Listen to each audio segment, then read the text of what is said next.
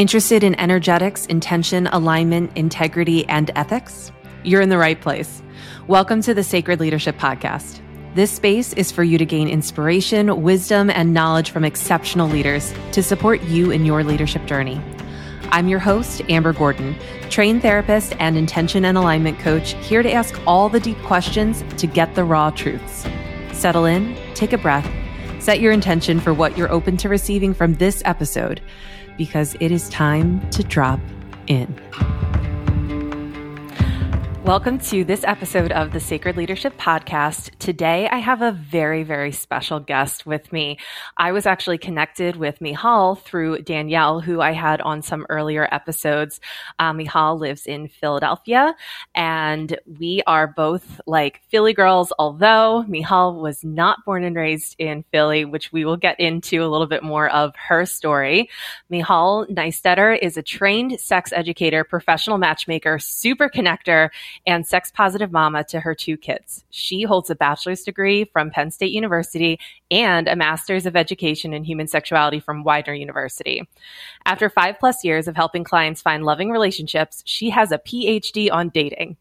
Born in Jerusalem, Michal is very active in Philadelphia's Jewish community and runs her own boutique matchmaking service in Philadelphia and focuses on people who identify as Jew-ish. She also works at a nonprofit as an in-house matchmaker. So you got lots of stuff going on, Michal, but to start out our conversation today, for those of you who don't know Michal, I'd like you to just take a couple minutes and let the people know like how you ended up doing this kind of thing, how you ended up here in your own words. like start from now and then work your way backwards. um, well, yeah, first of all, um, I remember what I told them when I did my job interview so many years ago, because this was actually a job application that I saw online. And they were like, okay, three reasons why you would make a good matchmaker. And I completely made it up. I said, number one, number one, I'm an extrovert. Um, so even as a little girl, I according to my mother, I used to walk up to people in the street and I would say, Hi, I like you. What's your name? Um, so that was me as a three year old. And to be honest, that is me also as a 38 year old. and number two, I talked about how I remember I talked about my own love story um, and how I met my husband and we had someone who connected us and how powerful that was for me. Mm. And then number three, oh my gosh, maybe I don't remember number three very well, um, but it could have had something to do with the fact that I was Jewish. Um, and so it's kind of in my ancestry or it is, it is, it's a part of Jewish history to have a person who serves that role in your community. It's like an ancient art.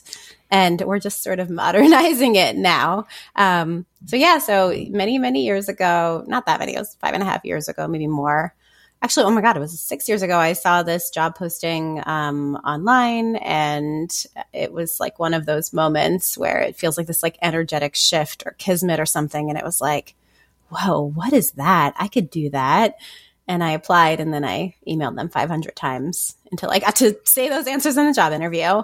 So here I am six years later. And, um, and now I know a lot more about what matchmaking is and what matchmaking isn't. Mm. So, can you share a little bit about what matchmaking is and what matchmaking isn't? Because I will say that before I was introduced to you, I obviously knew that matchmaking was a thing because I, like many people, have watched Millionaire Matchmaker over the years. And um, also, being a relationship therapist, had run into people who had used uh, matchmaking service as well. And I honestly didn't know that it's actually pretty prevalent in terms of something that people resource and something that people use, especially now that everyone's getting like super over swiping and dating apps. Um, so just to kind of break that down a little bit, like if somebody's like, okay, could I just, you know, anybody work with a matchmaker? Who are matchmakers for and what do they do? Okay, that's a lot of questions, um, but I am I like I myself am very fascinated by the matchmaking industry, even being within the industry myself, because it is filled with incredibly talented, hardworking, most often women, uh, for whatever reason, that people come to them and they're like, yeah, it's $50,000 to work with me or whatever. And it's just so incredibly powerful to see to see these businesswomen come alive and create something um, and work really hard on behalf of their clients. So, mat- the matchmaking industry, it's hard to like put it all into a nutshell because there's people who scale matchmaking, there's people who only do it online, there's people who do it the on person way, and like the price range can go all over the place.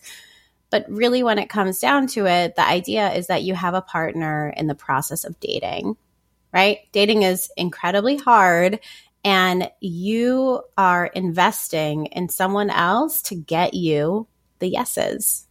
Hmm. I think that that's what matchmaking is. I think you're investing in some help to get you yeses because if you think you're investing in someone who's going to go and hunt and then they find your soulmate in 3 months or 6 months or, you know, a year, I mean, that's impossibly unfair to put on any person.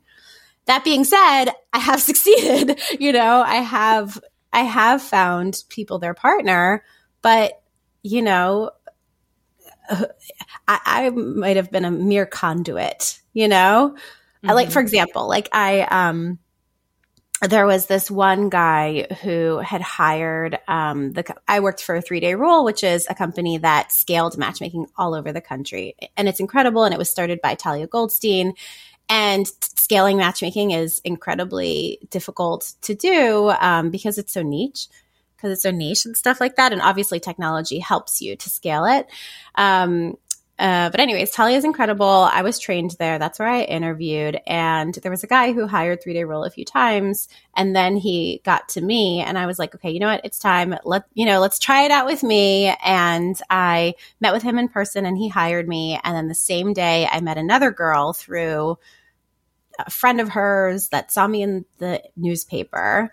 She, they were roommates or something like that. Um, so I met them both on the same day, and he like hired me, and I started his matchmaking about a month later because he did photography and stuff. Um, and I wrote to her, and I was like, "Would you want to meet this guy?" And she said yes, and they like totally hit it off on their first date. It was funny; they both brought their dogs. It was really cute, and he bought he brought dog treats on the first date and i was like why are you trying to be a boyfriend even before but she thought it was lovely. Um, and they totally hit it off. And then by the time they got together in the pandemic and like moved in, I started to look at their history and I realized that I met them on the same day. Like I didn't realize it at the time. I only realized it once they were like really in love and he was writing me messages. He was like, "Oh my god, you knocked it out of the ballpark. You found the Michelle to my Obama," you know. So that's I don't know. Yeah. That's crazy. That's yeah, crazy. I was gonna say like that. That's like like some magical serendipity stuff that that happens and it sounds like this is actually more of a collaborative process, right? Like if you're working with a matchmaker, you're actually working with them to get the yeses that it's again it's not somebody just going out and like procuring you a harem of people to you know choose from that it there's um discussion that happens before and after dates about like what worked what didn't why that is is that correct oh 100% love is collaboration matchmaking is collaboration. The matchmaking industry is collaboration, collaboration that looks different in all of these different ways. But you know, if you view it as like a, as not a collaborative process, that's when I honestly see people fall flat on their face. So what I like to do with, with my clients, um, right now I'm working with uh, quite a few men, just happens to be that I'm working with quite a few men. And I love people who are really open to like the change and the growth process. Um, they might have a list of what they're looking for, you know, what they want. And I want to shift them a little bit towards like what they need. Um, that's always like, there's a lot of matchmakers like secret agenda, you know, trying to make people think not only of like their list of wants, but helping them like prioritize and tweak and look at their exes and shift them towards what they need. Because to be honest, how many people really know what they need? Mm-hmm. You know? Mm-hmm and and like i'm still learning what i need like now i see with the partner that i have and we're 10 years in like i'm like oh my god i really did need somebody like this you know which you and i have talked about before amber um, mm-hmm. Where was I going with my thought? What was the question? well, I mean, I, I was talking about the the one C word that I've heard you use a lot, which is collaboration. But oh, kind yeah. of leading into that, the other piece that I see coming online as a little bit of a buzzword, if you will, with matchmaking is conscious and oh, bringing oh, yeah. a lot of awareness into the process, which is where I felt like, you know, you might have been going with that, helping people to become more self aware. Um, I just want to be honest that when you say C word, my mind went to a different word. And- it's okay. We have an explicit rating on this podcast, so you okay. can say whatever you need to say. Um, but I would like to shift the C word to being conscious. And my truly what I've identified, you know, six years into matchmaking is I want it to be a more conscious process and to essentially deconstruct matchmaking. Mm. I think it's such a beautiful process where you can have somebody like holding your hand and waking you up a bit. What I find with a lot of people is they put together their dating profile and they put together their list of all the things that they want and like that's what they're speaking out into the universe without anyone really mirroring it to them of like wow that's what you that's the energy you want to put out there. That's Ooh. what you think girls want. Like you think that selfie will work or you really need a man who like is ambitious. Like what is ambitious going to get you at the end of the day you know? Um so I just find that people honestly do a lot of unconscious searching, and then they're probably going to meet someone who's unconscious. that sounds weird, but you know what I mean. Um, mm-hmm. Yeah, and, and most people listening to this are also going to know what you mean. okay, okay. And you guys know what we mean when we say the C word, right? Okay. um, yeah. So honestly, the the workaround that I've identified is this the part of matchmaking that I love the most, even before you serve somebody up with a match, is like really working with them on who they are, who they authentically mm. authentically are. Um, and some people want to hear that, and some people don't. Um, but it's so crazy to me when I meet someone who you know, their profile that they're putting out on Hinge or whatever it is is like, I love brunch and I love puppies, and then a picture of them at an apple orchard. And I'm like, but when I really get to know them, they're so much more interesting than that. And I'm like, you know, you come off as basic and you're not basic, you know? yeah. It's, re- and it's, let's be honest, it's so hard to swipe because a lot of people, you know, you put on your, dating goggles. That's Michelle Jacoby, who's a really great matchmaker in DC, coined that term. You know, like beer goggles, dating. Oh, yeah. Just a way that you are extremely, extremely judgmental. And is that your like? Are you consciously judgmental or unconsciously? You know, it can be coming from all different places. Mm-hmm. Yeah, and I think really it's so interesting that that is such a part of matchmaking because as you know a therapist and a coach when i'm working with people who are like oh like i just want to find my person or like i'm you know 35 and still single and like there's no good men out there or there's no good women out there or there's no good whoever you're interested in out there and they've almost like cultivated this narrative of blocking themselves from being open to receiving something that would actually work for them because there's actually a huge fear of what that might be like. And a lot of my work is helping people to work through that fear so that they're not unconsciously blocking themselves from being able to be open to what they need versus what they want. Because a lot of times those wants are what is getting in people's way. They could meet the most wonderful person on the face of the planet and they're like, yeah, but they're not six two.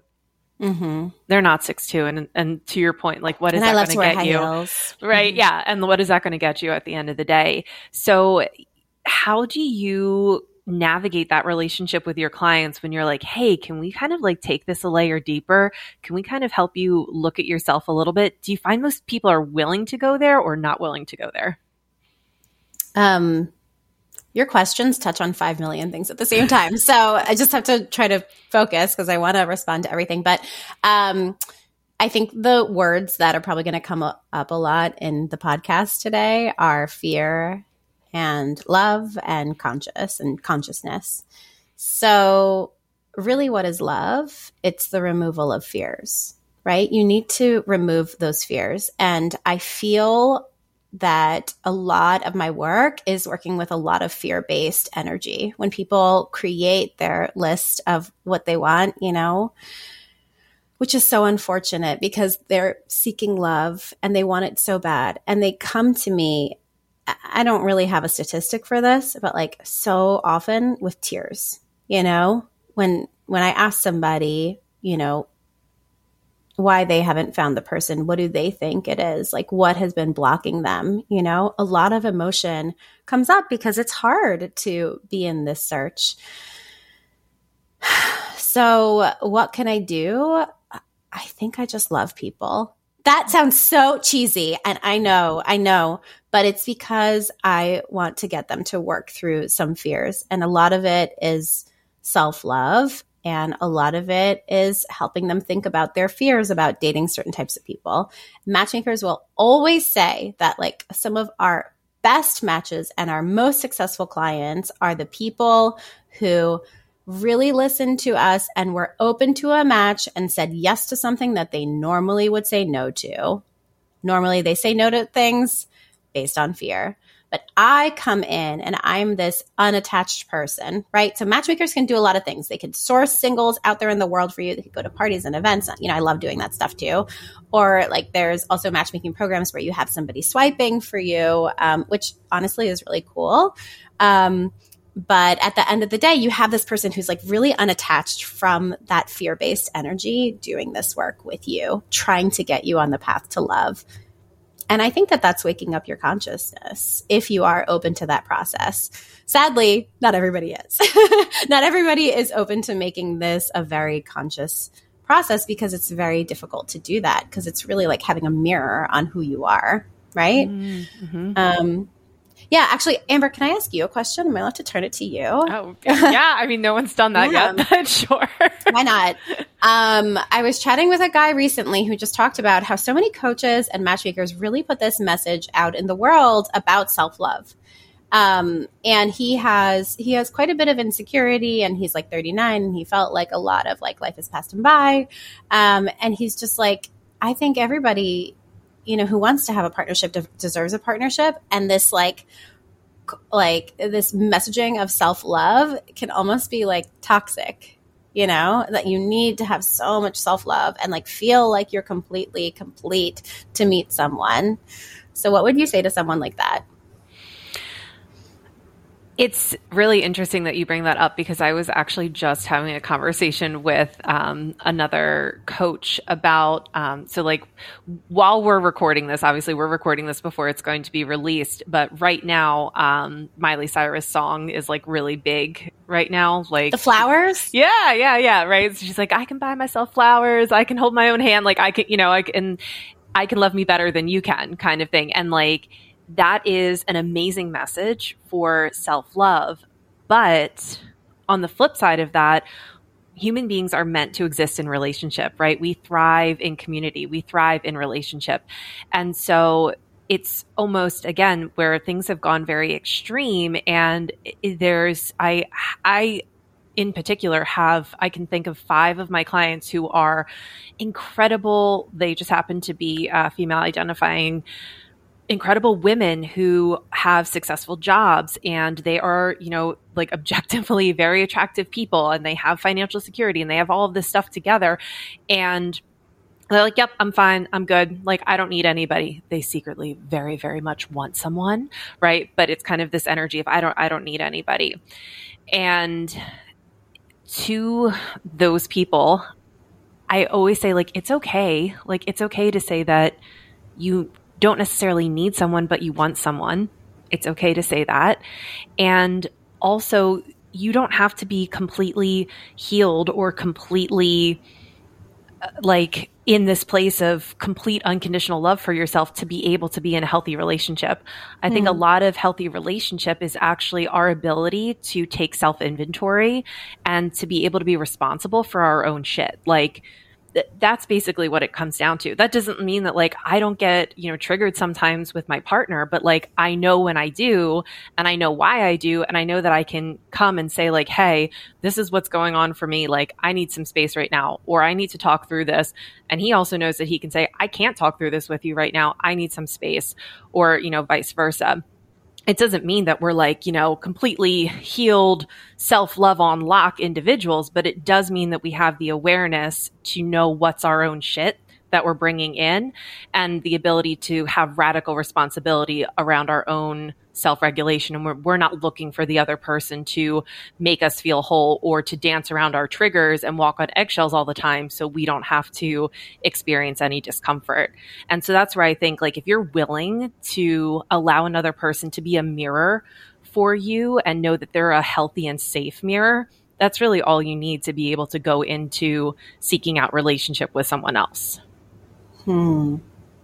Yes, there's um a really cool matchmaker based out of Sweden who talks about conscious matchmaking, and he talked to the matchmakers at a conference recently in Mexico, and he asked us like one question. One slide was like, "What's the intention of your matchmaking business?" Ooh, good question. And it was like.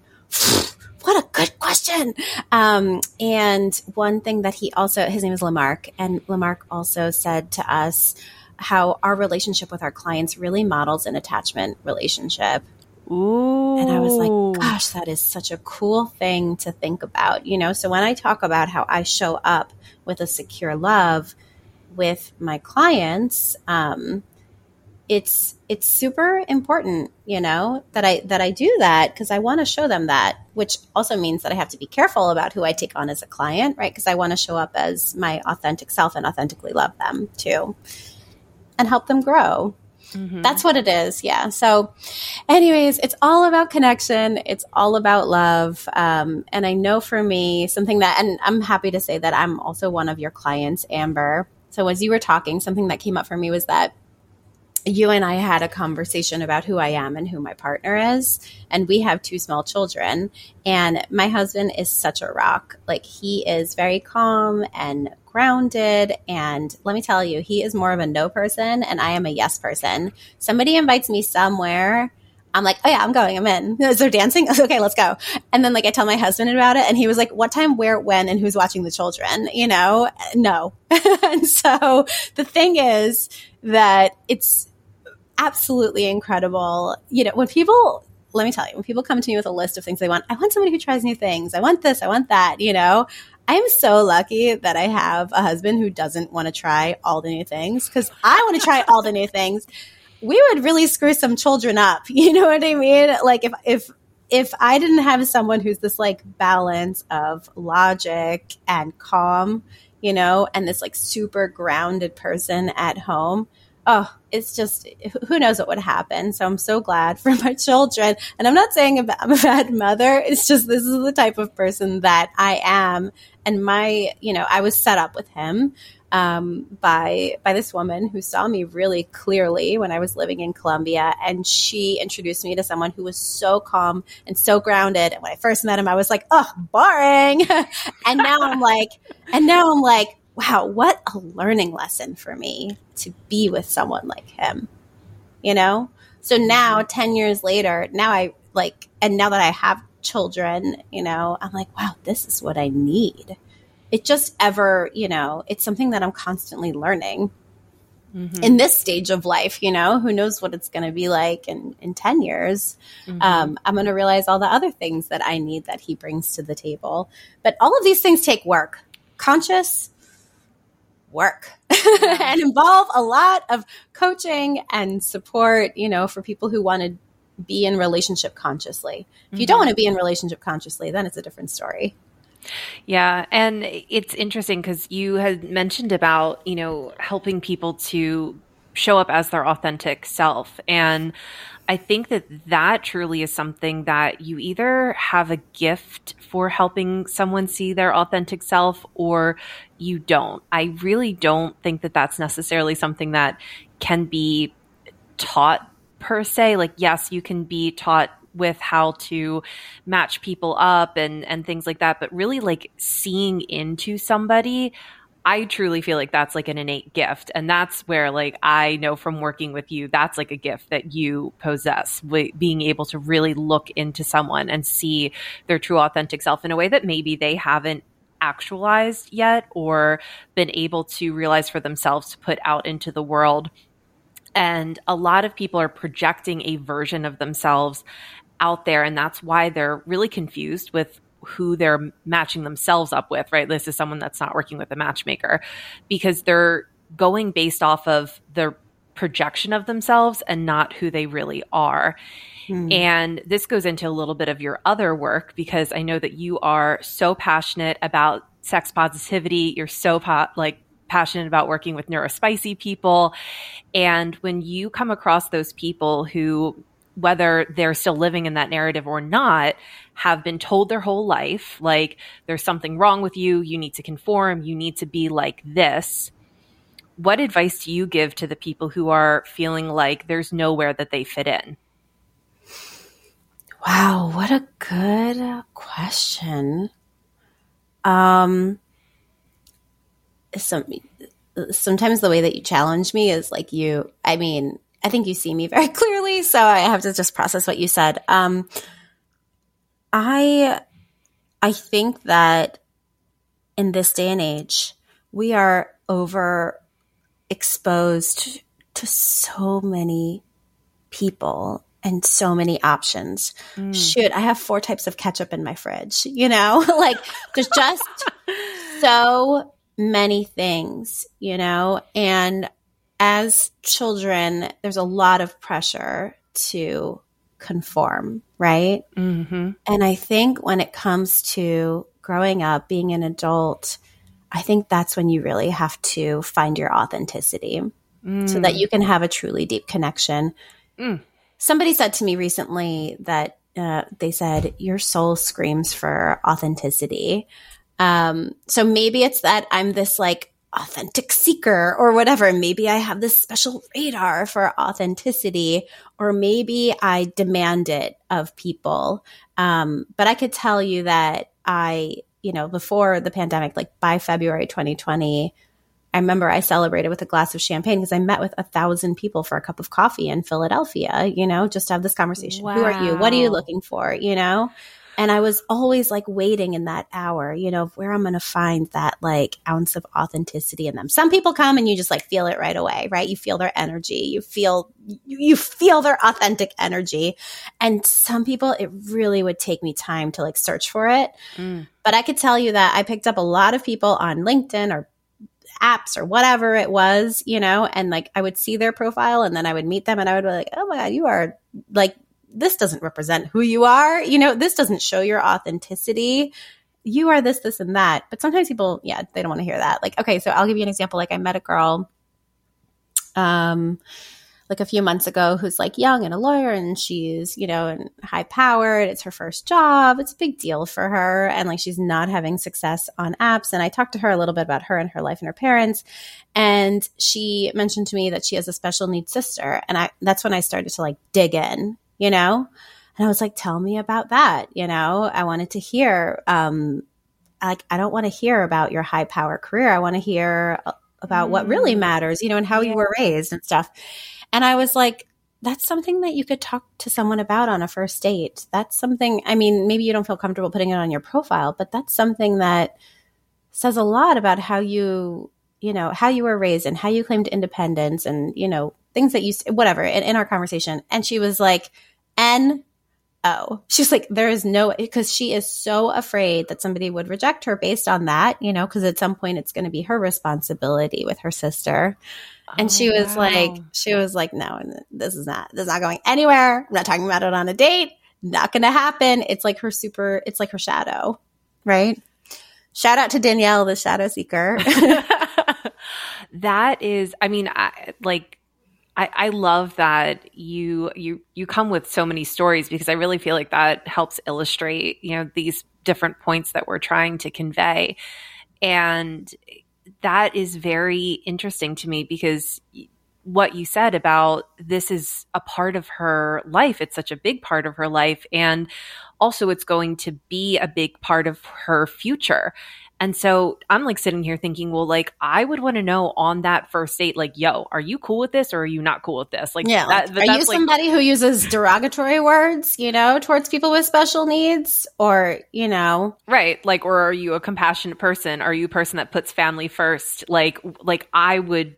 That's like what I would prioritize if I knew that that was like a really big part of my life. And so, but again, going back to what we were talking about earlier, fear, like fear is this big block where even though the rational part of this person's brain might know all of the things that we're saying, that fear of rejection is what is screaming the loudest. And so we're not going to mm. share anything about that because that potentially could lead us to rejection. And rejection oftentimes for people feels like worse than death. Like they would pretty much go through anything in the world before having to experience rejection. And that's such a big part of Dating. matchmaking. Yep. That's what I was like.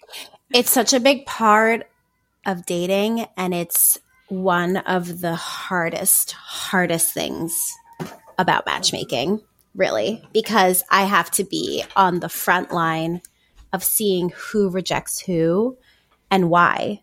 And I don't make the rules here, you know, but I I, I see what what people go for and I see who rejects who. And I can't unpack it all, but yeah, it's really hard to witness that.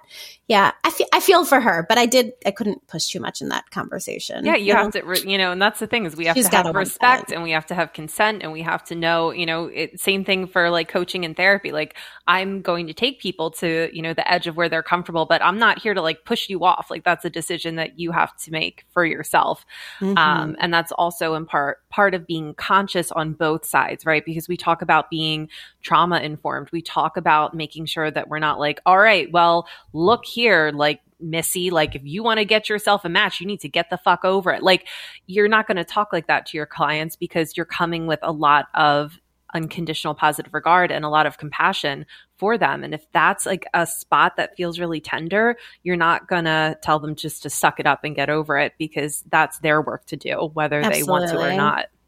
Which what I've been learning, I'm like my interest in people who are neurodivergent um, is just it's just that I met a coach, Jeremy Hamburg, who just really like spoke to me um, in through through his work, and he just really wants someone to help people, you know, just try. Um, and you asked me like what I would say to people who are neurospicy, and what I have really seen with them is just so much trauma over being different, you know something that Jeremy talks about is how they can have a lot of superpowers, which superpower is a kind of a loaded word when we talk about people who have autism or neurodivergence because it like people tend to like, you know, oh my God, they're so smart at this and, you know.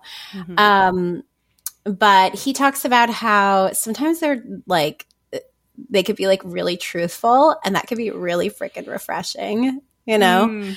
Um, so I don't know. I, I would love to encourage people to embrace their superpowers, even if they were shamed for it growing up, right? Mm-hmm.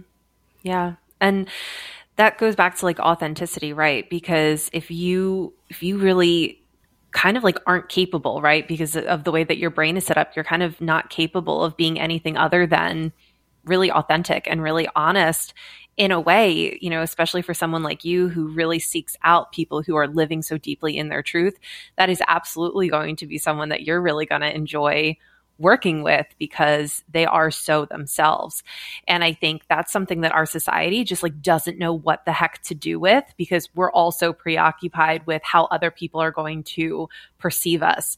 And a lot of times, especially when, you know, people have been able to claim their authenticity or, you know, are really unaware of social cues because that's not how their brain is set up most of society has no idea how to interact with them because it, it is, it kind of brings out this piece of us where it's like, oh, how dare you like not care so much about what everyone else thinks? Like, we're going to reject you in a way because you're just being so yourself. Like, oh, but it's because all of us kind of harbor this secret desire to be able to be you know, that honest or that outspoken or not have to like sugarcoat everything that we say because we're so worried about how other people are going to perceive it. So in that way, I agree mm. with like the superpower thing. Like, I, I've always like loved. Gosh, that. that would be a good match actually. Like as you're talking about that, because I think like different energies and different qualities in two different people is what will help people evolve. So when I think about someone who presents with that type of neurodivergence where they are very direct and honest and things are black and white like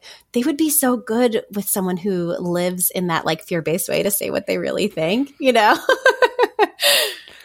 right and that amy schumer like- amy schumer's really outspoken though so she's probably not a good example because like as she talks about how she like you know gets dressed in front of her you know husband she's like do you like this dress and he's like you look fat you know um, so it can be hard it can be hard to take it but i don't know i just I, I'm, I'm really curious about what would make a good match. I'm actually running a speed dating event with Jeremy um, and my friend Danielle Salber, who's a Jewish matchmaker. We're going to be doing something, and we want to put a call out, you know, to this one is going to be a hetero, you know, with guys who are neurodivergent, and we're going to put a call out if like any girls want to join in for our speed dating event because it's, you know, we'll see. Yeah. We got to try it. Yeah. Um, and I think that that's also giving people, again, that ability to interact with what they need versus what they Yes. want um, is such a neat part of the work that you do.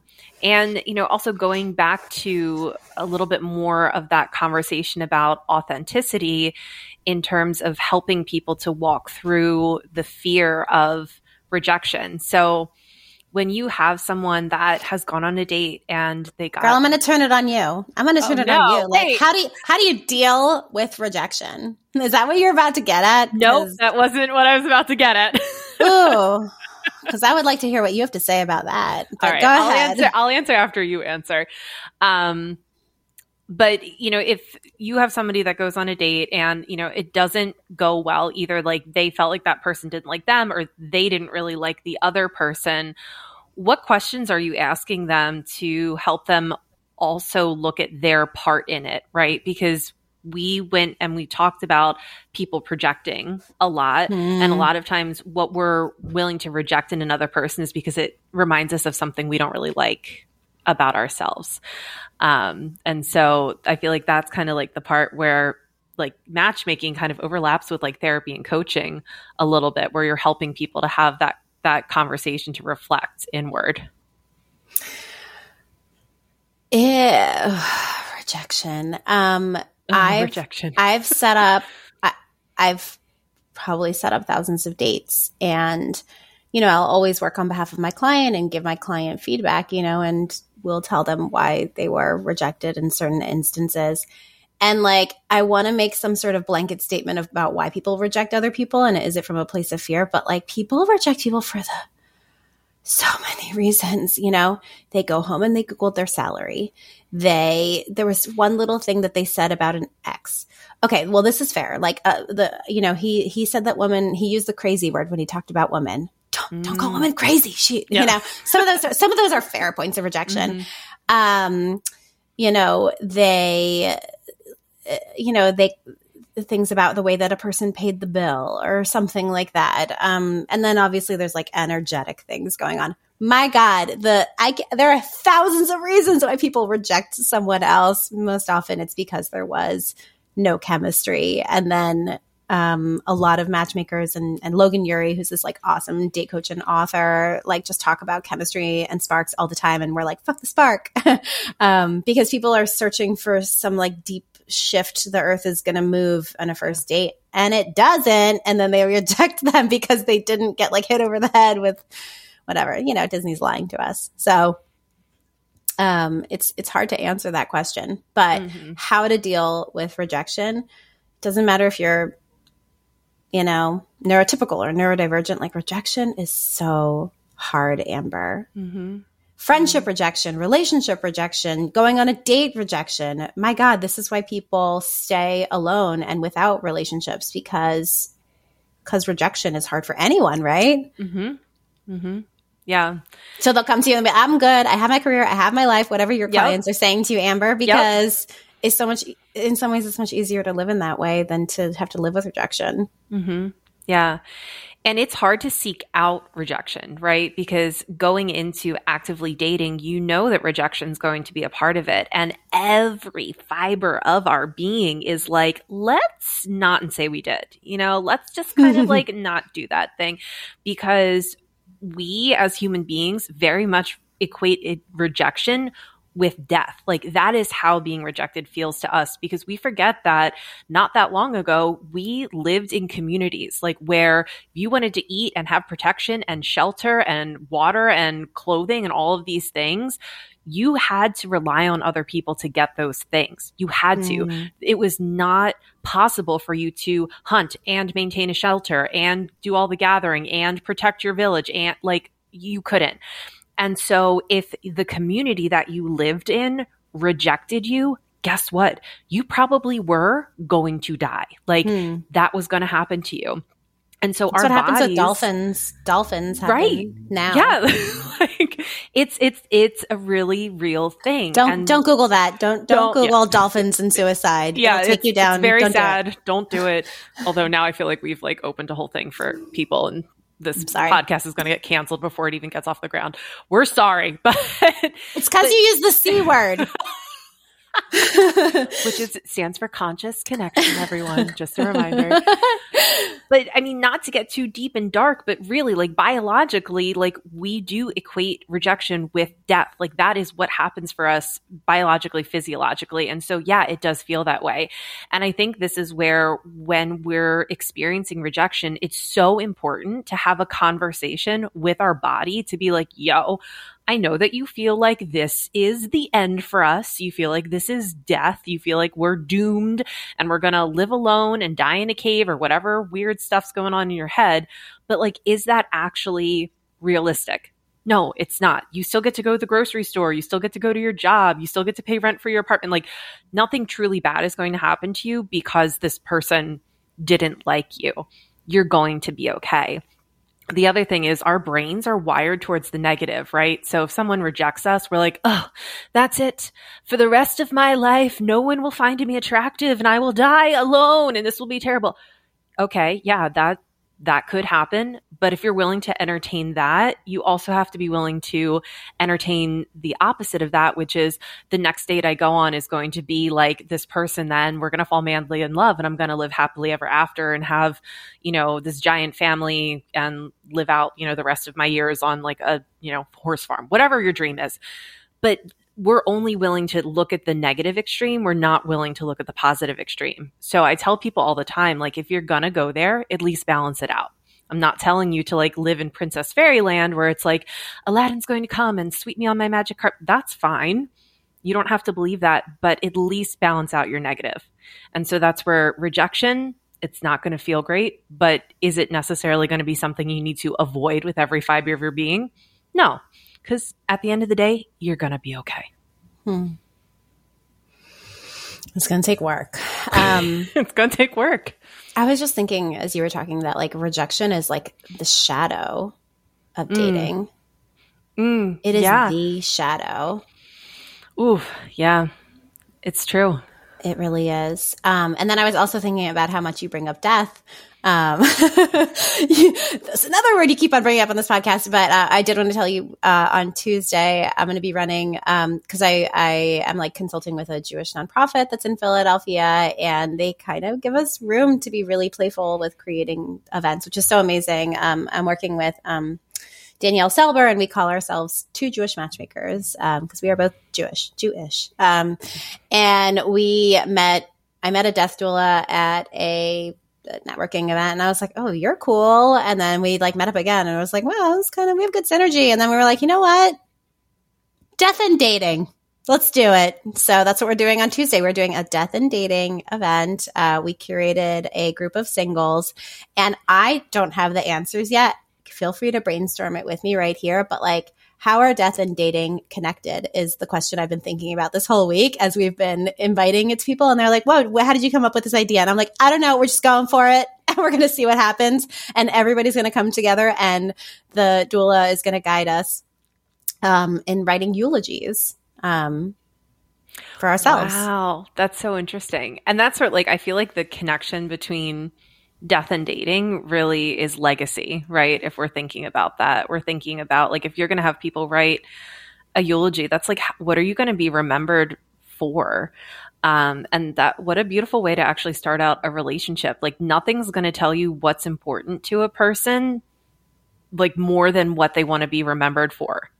Truly. Like that really gets down yeah. to the very basic point of somebody's life purpose. And and a lot of people want to be remembered for it, not working overtime at work, but for the connections that were in their lives. Mm-hmm. Yeah. And that's where maybe they get to imagine, like, you know, was a grandmother of, you know, eight uh, eight grandkids and whatever. And so, like, for a person who doesn't have a partner yet, really being able to see that that is like a high value for them, that actually would also help provide the resilience to put yourself in situations where fear is really loud and rejection is really loud, knowing that at the end of the day, like this is something that is really, really important to you. And, you know, we all are going to leave this life at some point. And if that's the non negotiable, then like, yeah, it's worth feeling a little bit of discomfort when it comes hmm. to fear and rejection. Yeah. And, and that's, that's why it's obviously triggering to meet a death doula, right? Because you're like, oh, oh, my God, you know? Um, but it's dealing with the discomfort of death will help you work through some conversations that you need to have with your parents and things like that, right? Yeah, it's worth the money. True. I pay, I paid her. Um, so yeah, so you're saying that if you were single, you would come, Amber? Oh my gosh. Yeah. 1000%. Yeah. Yeah. I would, I would absolutely come. I would, I would be extremely like I would have so much anxiety like going to something yes. like that. Like I absolutely would, but I'm also somebody who I enjoy You absolutely would have anxiety over any event that involved being single. Let's make that clear. Mm-hmm. Everybody already comes in with so much anxiety, so I'm just layering in the double anxiety. and because they know Danielle and I, the other matchmaker, hopefully we like, you know, it's okay. It's okay. Mm-hmm. you know, that's the beauty of knowing us, mm-hmm. right? Having somebody say, you're invited. This is invitation only. We're bringing together a group. Mm-hmm. So far, we only got one angry email um, because it's triggering. Because it's, it's yeah, it is. But that's also like you know, it's so cool to know that you're willing to put things out there that might make people uncomfortable because I view discomfort as an opportunity for growth. And that's again not to say that you're like, you know, being mean to your clients and you know being like, well, you know, Janie, you got to get over yourself and like get your shit. That's different than inviting people to sit with their own discomfort. That's a very different thing. And I think the more that you're willing to curate events that offer that invitation for people to sit with things that make them uncomfortable, you're helping your clients to grow. And in that growth, they're going to know themselves even better. And mm. the better they know themselves, the better they're going to be able to find somebody that is going to be an authentic match for what they need, not what they want.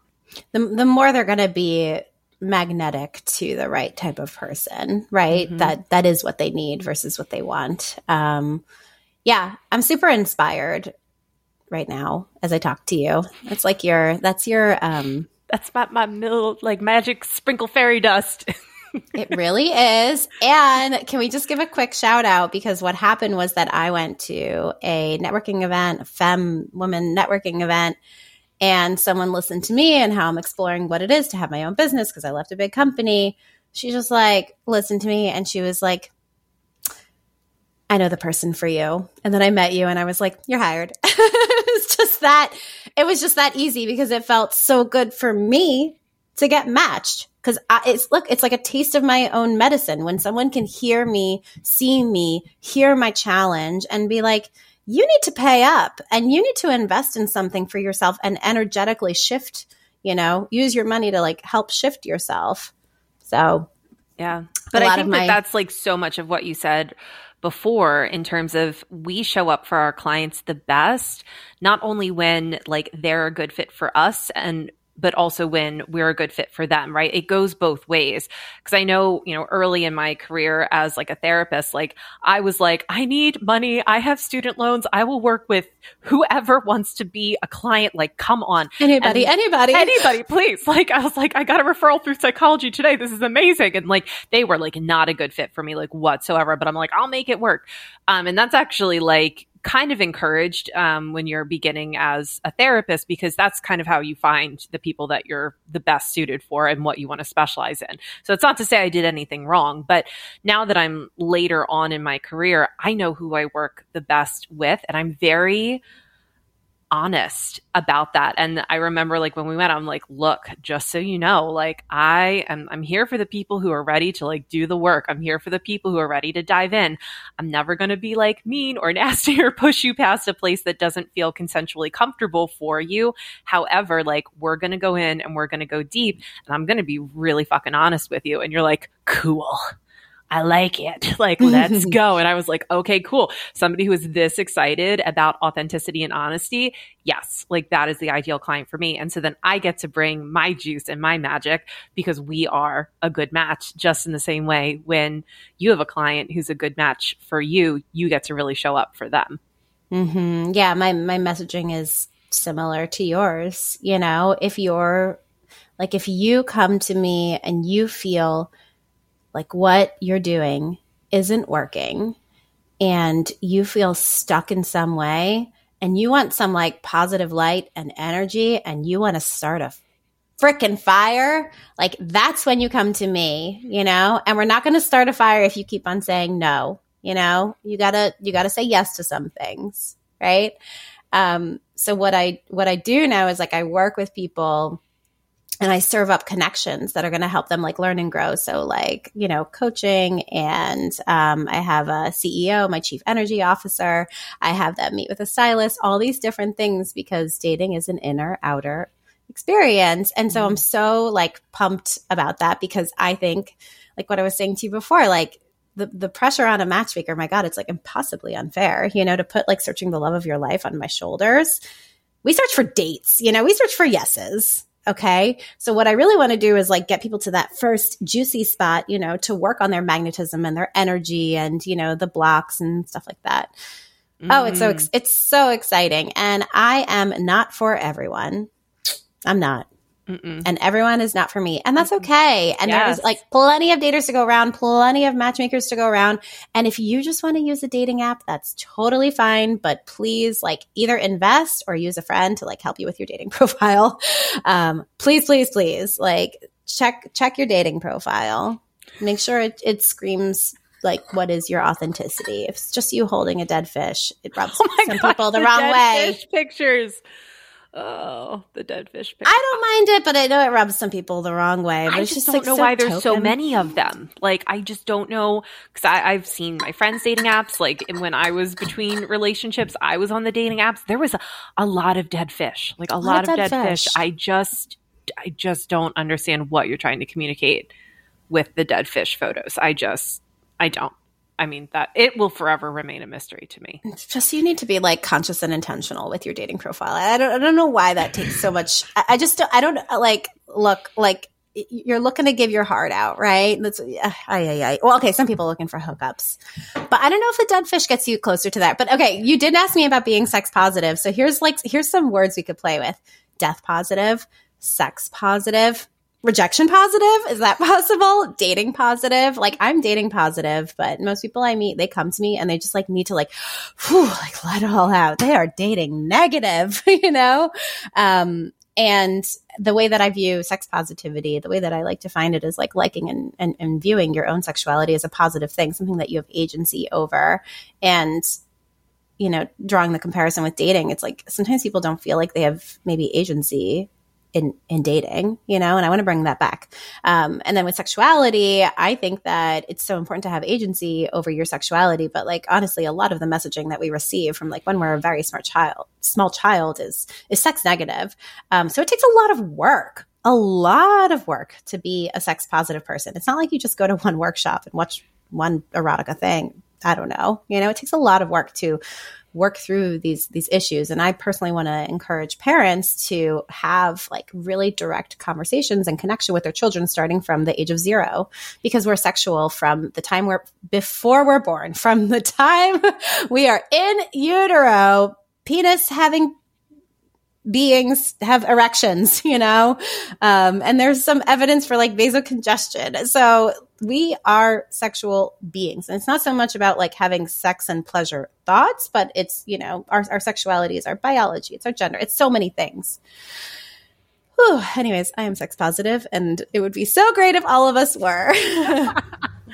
and I think that's one of the reasons that, you know, I definitely wanted to be able to have a conversation with you specifically, is because I view everything like so holistically, right? Like we are weird. There's so much that goes into us as human beings. And especially when we are looking for partnership in whatever form you're seeking it, there's a lot of layers there. And we have to be willing to talk about all of them. I can't even tell you how many times I've seen an intake, especially for like couples therapy, that doesn't include anything about how their intimate sexual life is going, either individually with themselves or as a couple. It, mm. it, right and like wow like we just we still can't talk about this like y'all are coming to to therapy and we're still not going to be able to to talk about this. I will never forget. I was working with um, a couple, and I'm going to say I think they were like yeah in their like early 60s, and we were I don't know we were in like session eight nine like we were in it, and um, we finally got to the fact that they were having uh, issues in terms of their intimate life, and this woman who was you know again in her mid 60s, she's just like. Um, so when uh, he, um, oh God, you know, his. Oh God. Penis. And just like literally, I was like, oh my gosh. Like, and I, you know, of course, I'm like in my therapy role, and I was like, we're all adults here. This is a safe space. Like, you can say it. Like, you can name anatomically name that body part. Like, you can do it. And she's like, I just, I don't know if I can. I just can't say it. And I was like, have you ever like said said that? And she's like, no, I don't think I don't think that I have. And I was like, ooh, okay, no wonder we're having issues her. here, you know? That's good for her for saying it for the first oh, time. yeah. But it was just it was a really I was like, wow, like this and but that brings me back to my point where to me, like if if I were to be working with a matchmaker, I would want to be working with somebody who can talk to me about all of the relationships, right? Including like my intimate relationship, including what I'm working like looking for and what I'm working on. True. In, in that because I feel like that's you wouldn't big, really want to be shamed. you right. wouldn't want to be you shamed about like, you know if, if I want, I want to be like, look, I I'm I'm here for like an open power exchange relationship with someone who's going to be totally fine with the fact that I am also a professional dominatrix. Like you would be the person that I would I would come to, Michal.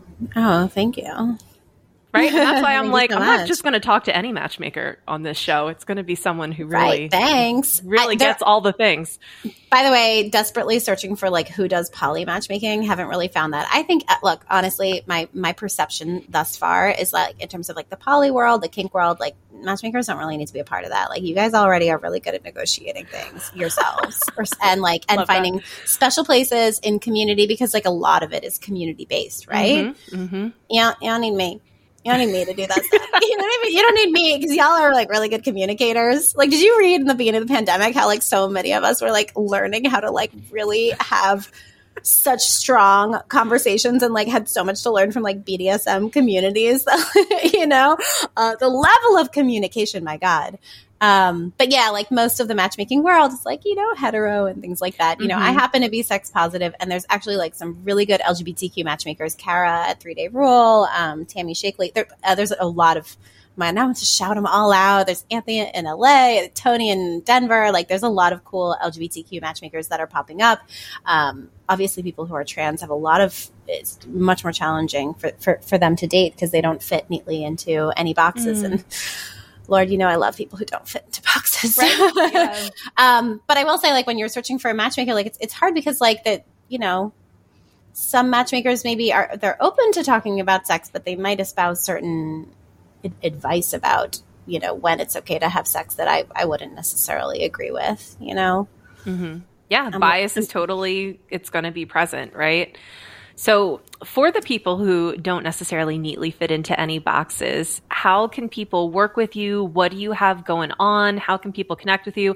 I know that there's going to be a whole handful of Philly people who are going to listen to this podcast and be like, Michal, help me. hey now. Um, oh, it'd be so nice if you're in Philly. I'd be happy to meet with you for a cup of coffee. I do strategy sessions. It's like the most basic thing that I offer where I can like sit with you, find your like deep, true, authentic self, and would love to like whatever tears, joy, it doesn't matter. Find a way to be dating positive with you and look at your profile and rework it. I say it's two hours of my time because I like to have some quiet time and really sit with like, you know, my perception of the person and work on their profile. Um, so yeah, I, I do that as like a very basic offering. So follow me on Instagram. It's Michal Matches, M I C H A L, um, or on TikTok, um, Jewish Matchmaker. That's an easy way to find me. Mm-hmm. Um, and you could slide into my DMs, and then usually what people do is just sign up to be in a database. Like you could be in tons of Matchmaker databases. You know, mine is just one of them. But if you want to directly talk to me, you could like go into my database, and you could also DM me. Um, yeah. But depending on where you live, right? Because you could be on like, you could be in tons of matchmaker databases just to up your chances. I'm just yeah. one of them. Yeah. Yeah. No, I I love that so much and I really do encourage like if you're thinking like, "Oh my gosh, like I I really haven't been having any luck and I would love like a strategy session." Michal is just honestly like you can if you're listening to this, you can hear it in her voice. If you're looking at this, you can see it in her face.